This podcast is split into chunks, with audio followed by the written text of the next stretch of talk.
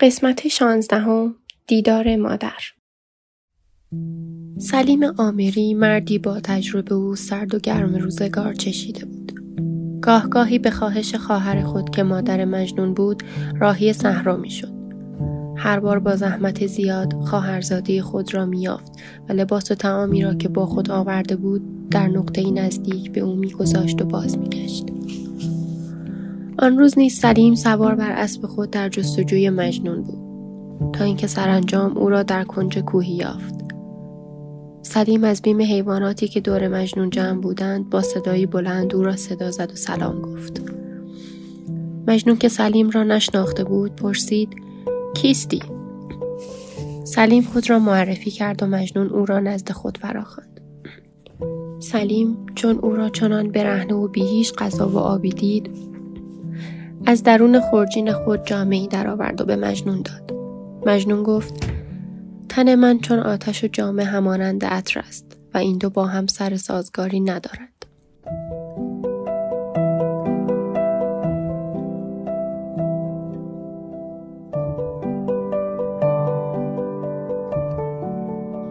سلیم اصرار کرد و مجنون به ناچار جامه را پوشید.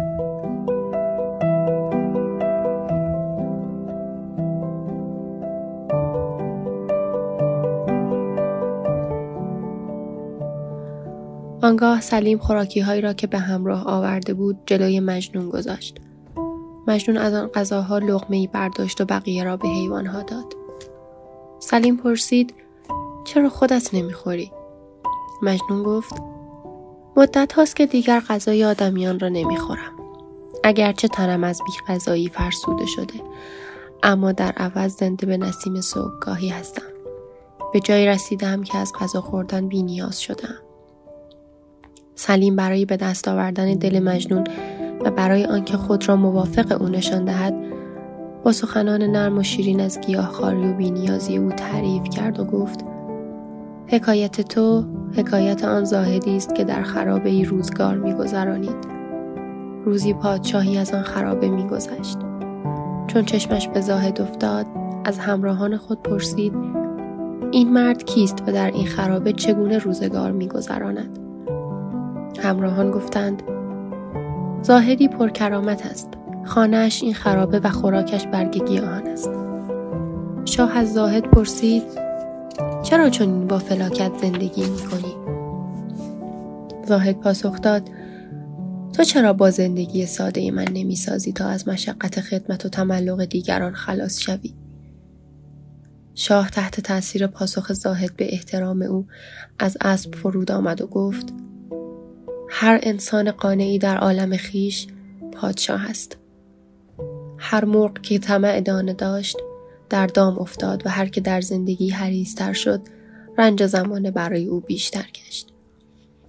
مجنون از شنیدن این حکایت آنچنان به وجد آمد که زمان درازی را با آرامش به صحبت پرداخت.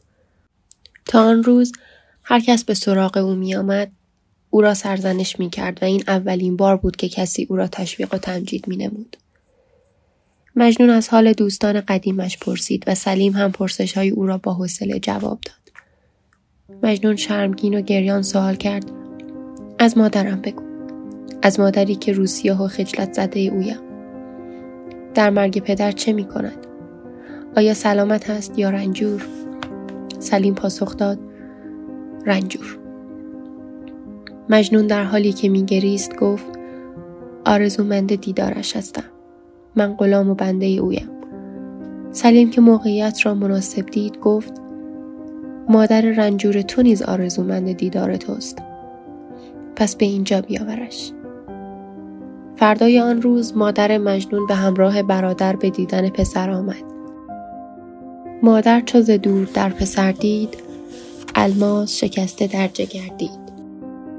دیدان گل سرخ زرد گشته. وان آینه زنگ خورد گشته. گه شست به آب دیده رویش.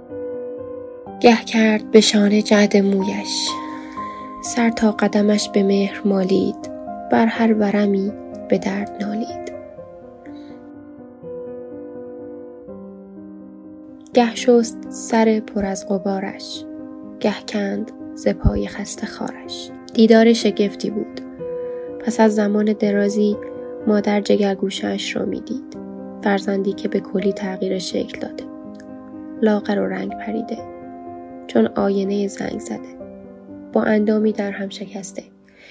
مادر اصلا باور نمی کرد که این همان قیس زیبا و برومند است. مادر اندام رنجور پسر را مثل زمانی که قیس کودکی بود در آغوش گرفت و با سیلاب اشک آن را شست. سر تا پایش را با مهر نوازش کرد و موهای جولیدهاش را با سرانگشت شانه کشید. لخته های خون را از چهره و بدن او پاک کرد. از پاهای خستهاش خارها را بیرون کشید و زخمهایش را مرهم گذاشت. مجنون نیست گریست و بر صورت و دست و پای مادر بوسه زد. زمان درازی را در سکوت به مهرورزی یکدیگر گذراندند. سرانجام مادر به حرف آمد و گفت فرزندم. بی خانمانی تا کی؟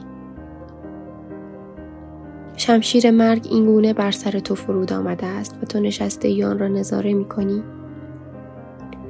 پدرت با دردمندی زندگی را بدرود گفت. من نیز حال و روز او را دارم. اگر به خانه برنگردی آن آشیانه به کلی از هم می باشد.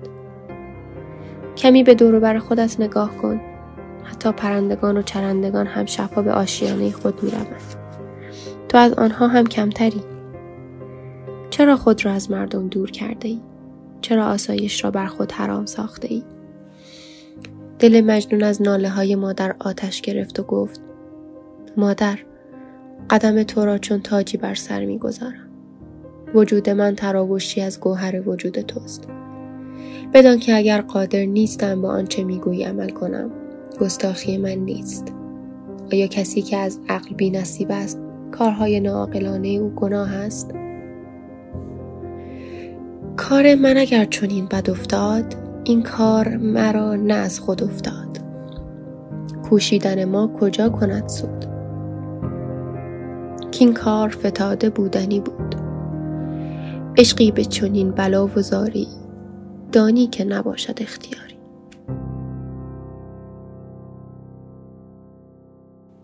کار من در این دنیا این چنین رقم زده شده است هر کوششی خلاف تقدیر بی نتیجه است. بدان که من چون مرغی که تحمل قفس برایش سخت است. تحمل خانه را ندارم. مادر جان. از من درگذر و مرا حلال کن. مادر طوری به مجنون نگریست که انگار با توانمندی یک انسان کامل می‌خواهد او را دنیا را و کل زندگی را یک جا ودا گوید.